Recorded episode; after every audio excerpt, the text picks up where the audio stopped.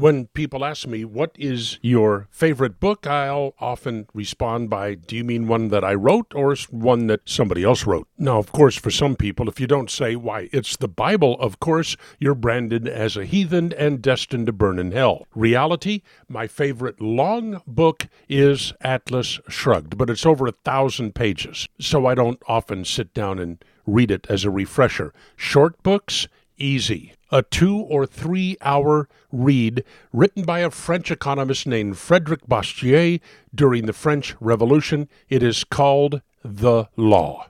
I can't recommend a better book for the new high school graduate, college student. The Law. You know, you can find it online for free. Now, I ran across a Frederic Bastiat quote on the Friday Facts webpage from the Georgia Public Policy Foundation this morning. Listen to this about socialism.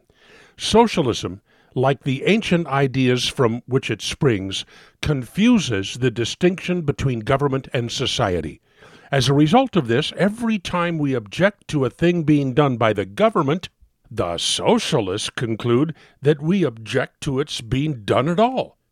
It is as if the socialists were to accuse us of not wanting people to eat because we don't want the state to raise grain. How true. You're talking with a friend, a family member, about Medicare for all or socialized medicine. You object. You want private sector solutions. So your friend looks at you and says, Well, you just don't want people to have health care. Just exactly what Bastiat was talking about a couple of hundred years ago. If you don't want the state to do it, you don't want it done. Idiots. Solomon Brothers Studios on the road. This is Neal Boortz.